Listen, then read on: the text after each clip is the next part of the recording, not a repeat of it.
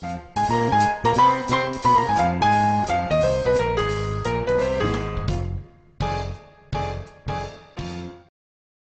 what's up, everybody? Welcome to the YanBar Podcast. Bryan Barcelo hosted this episode. Today's guest, Vattel Cherry, is a bassist and composer for, make sure I got this right, Triangle Afrobeat Orchestra. Vattel, thank you so much That's for right.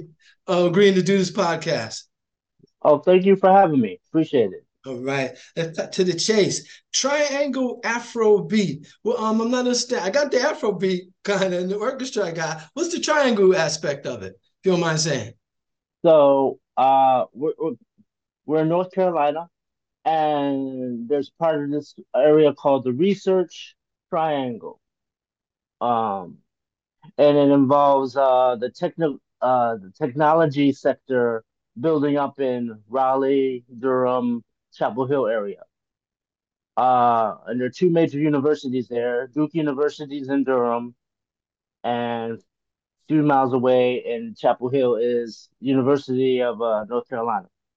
Oh wow! And so, uh, yeah, and they're rivals, of course, in uh, basketball, of course. Uh, you know, Michael Jordan went to uh, University of North Carolina, and uh, like uh, Grant Hill went to Duke, and uh, you know, Coach K just retired uh, last year. So, mm-hmm.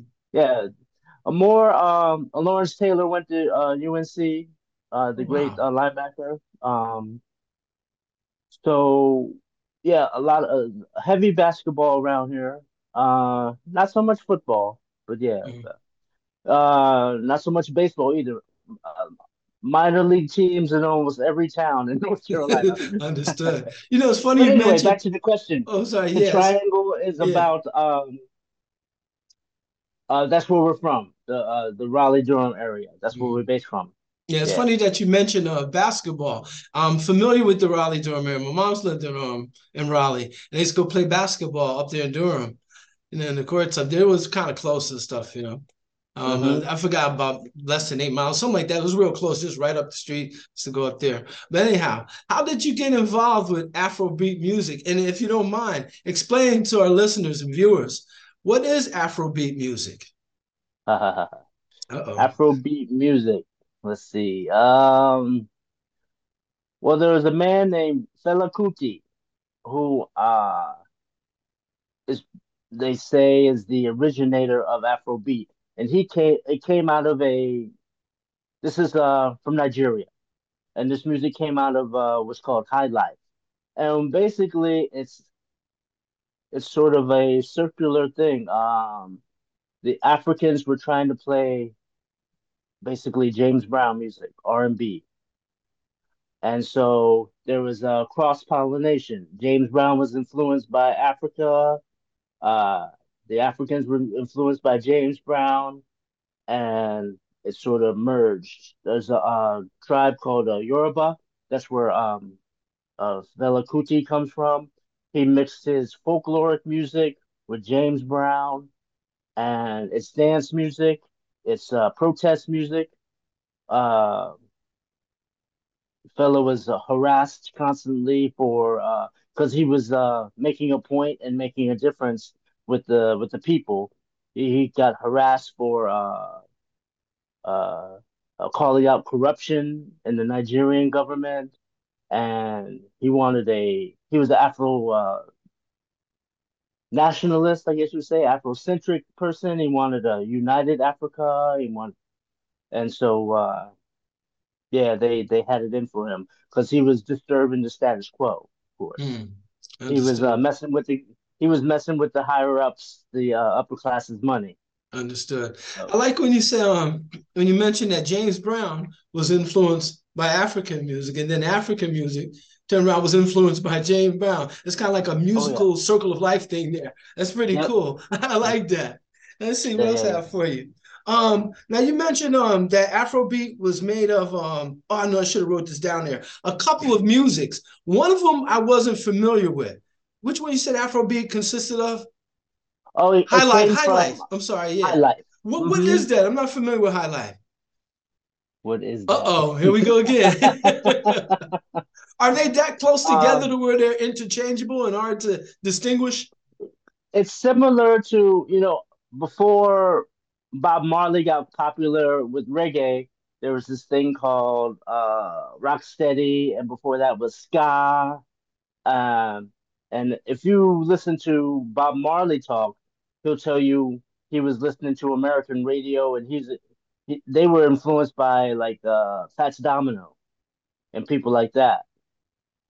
And so uh, when he and Peter Tosh and Buddy uh, Buddy uh, Wailer got together, they were singing harmonies and trying to be uh, like a doo-wop group. And then the music changed and also was a protest music and it got harder and uh, you know, egos clashed and they went their separate ways. Uh, so uh, similarly in um, with the uh, the high life, it used to be uh, like African jazz. Like they say, uh, ska music is it's mostly instrumental of, and it's like Jamaican jazz.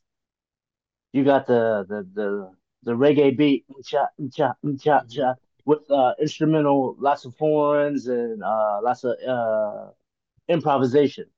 Now, high life music is more of a folk music with uh, a bigger band and uh, I can't think of an artist right now. I don't want to. I don't want to mess up our connection. Get on the internet. no, that's okay. Yeah. That's okay. You did great. Um, now another thing. But um, to... Uh, also um, I'm sorry. Go ahead. Uh, Fela was from a, a high class family. Uh, his mother knew uh, Kwame uh, Nkrumah. Uh, he has two brothers, and both of them are physicians. Uh, Kwame, I'm sorry, um, Fela went to uh, London to study music. So, uh, you know, he has this uh, sort of this image of someone of the streets, and he, he wants to be a person, you know, down for the cause, and he definitely was, and he paid the price. But you know, he came from, uh, you know, a middle class background. You know, understood. Now, um, and, uh, he was uh, musically educated. He wasn't, uh, you know, Mm-hmm. Yeah. Now, um, you started. When did you start this band? It said as a bassist and composer. You started. I'm sorry, band. You started this orchestra. How did you go about doing that, and why? What prompted you to do do that to start the um, Triangle Afrobeat Orchestra? Well, I, I came. Uh, I moved to North Carolina from Baltimore, uh, 2010, and slowly was making my way, um, uh, uh, meeting uh, musicians, and I I found throughout my little career that the most interesting things that I do, I start myself, and uh, you know I've had elders and mentors tell me, you know, you have to, uh, um, doing art is selfish. You gotta make stuff that makes you happy. And if you do that with some sincerity and some intent, other people will like what you uh, do. Understood. So, so that's what. So I took the things that I liked. Uh, grew up in the seventies, uh, loving um, Stevie Wonder, Earth, Wind and Fire, uh, Miles Davis, Charles Mingus. So it was uh, improv, I wanted to make dance music. I wanted to say something um, that meant something to me, not just uh, you know trying to get paid or get laid. I wanted to say something with some purpose. Mm-hmm. Uh, but uh, like with any medicine, a little sugar with it goes uh, helps go down. You know, mm-hmm. like uh, so if you coat your message with some dance music, it helps uh, get it across. so that's what uh and uh I casually listened to uh, Afrobeat and I thought, well, let me try this. Mm-hmm. as simple as that.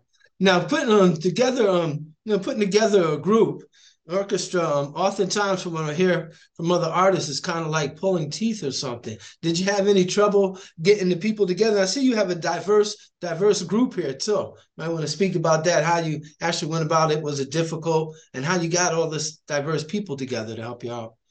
Or to join in on uh, project? Well, it's a ongoing.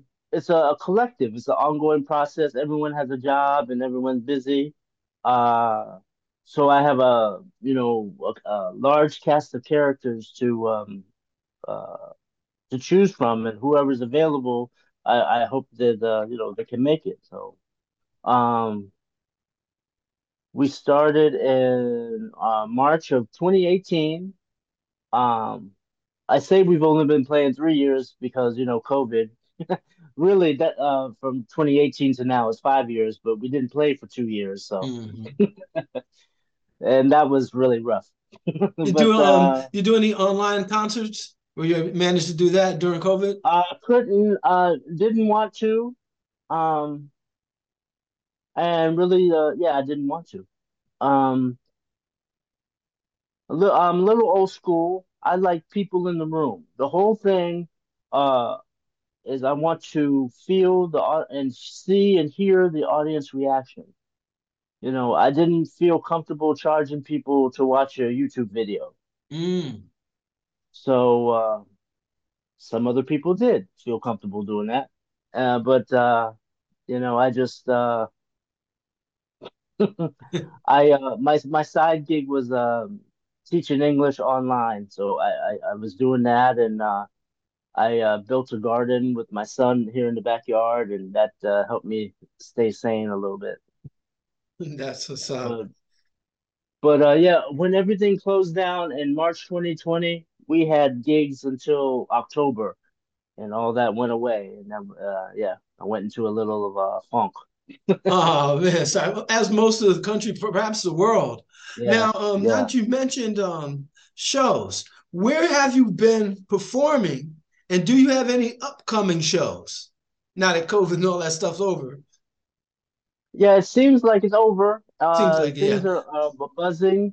Um, next Friday we have a first Friday here at a, a town called Hillsborough. Uh, that's outside and it's free. Um, we got a face, we got a Facebook and a YouTube and uh, Instagram where you can contact us. Mm-hmm. Um, the center the next yeah, you have one. I think it's a Center Square. I think it's a Center Square event. Uh, that that is uh, June uh, tenth, the following Saturday, and that is in Greensboro. Ah. And that's all for a minute. Then we got something um, in a town called Black Mountain, North Carolina, in um, uh, August. Mm-hmm. Yeah, so uh, the, uh, things have been bubbling in April, we had a really nice gig. We worked with some dancers at Duke University for a week and uh, had a lot of fun and uh, got a nice check. So that's all Ooh. good. Yeah. That that always helps a lot of stuff. Now the um, the people the people that you work with and stuff um you mentioned checks and stuff is that like divvied up amongst all you guys because that picture that I seen of your orchestra looks like a large yeah. orchestra. It seems like a lot of that's you got to make that check and stuff, man. Oh yeah. Um.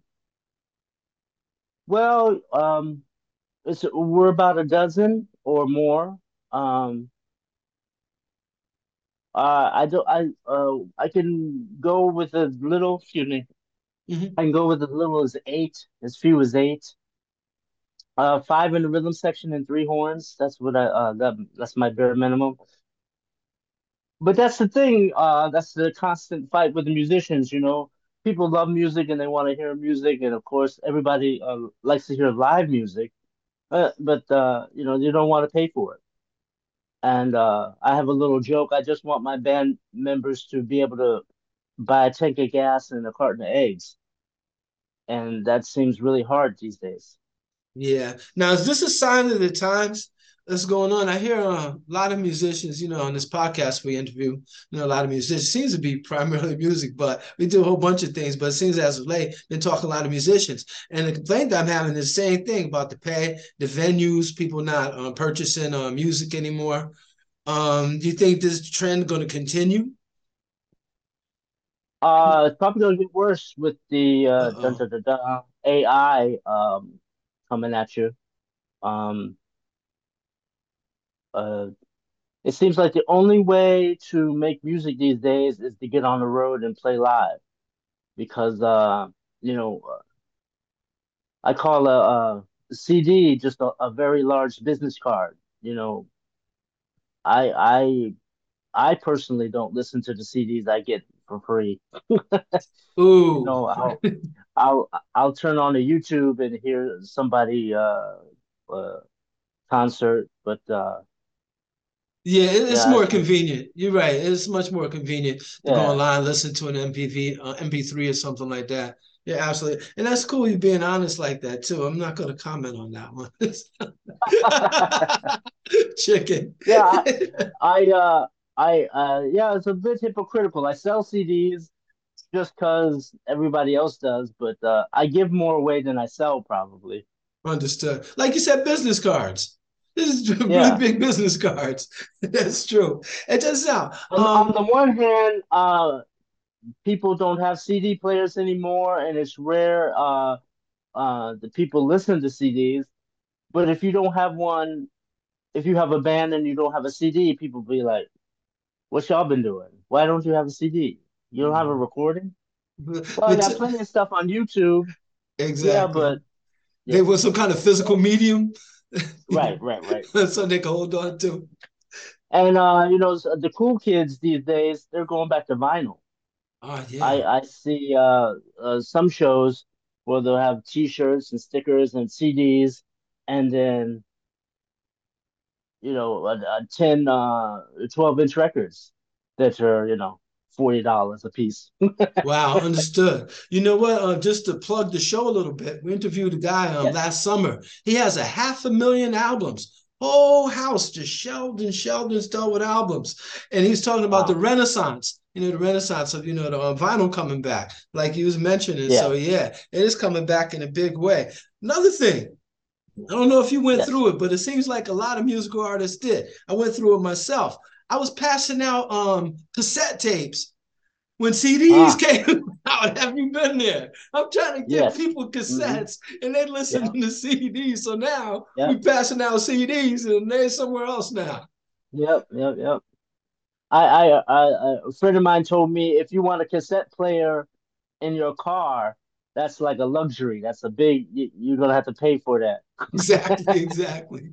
but uh, um, we're gonna try to keep this on short. I know it's like holidays okay. and you're super busy man. Now check this out. Um, is there anything that we haven't covered that you would like to cover? Because we're getting down to the part, the customary part, we give the guests the last word, so to speak. But before okay. then, is there anything that we didn't cover? Any plugs you want to get out? Shout outs, some links or something you want to get out, and we'll put them in description also if necessary. Um, well, I sent you all my links. Yeah, uh, mm-hmm. we're on Instagram, Facebook, um, uh, Bandcamp. You can listen to music for free.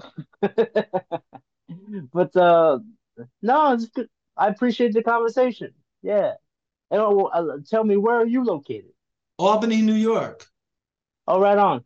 Now, mm-hmm. see, uh, I was born in Wilmington.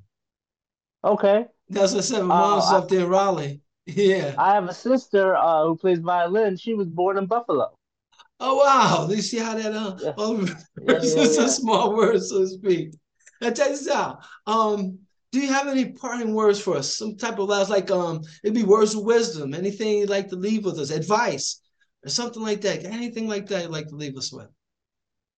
Oh, I have a uh, a Frank Zappa quote I keep in my head he's uh someone asked him what do you do to uh how do you make it in music? He said you got to do two things. Don't stop and keep going. Oh, i received that. Yeah. That is so much. But Tom, one moment please. I'm saying goodbye to everybody. Everybody parting is such sweet sorrow. At the end of our YanBar podcast once again, Bryan Barcelo here with Vattel Cherry. We thank each and every one of you for joining us. Be sure to check out our previous YanBar Podcast guests. And always remember that the YanBar Podcast is a place where you make it happen. Peace, everybody. Thank you, Vattel. Peace. You so Thank much, you. Peace. Take care, right. everybody. Take care. Later, y'all.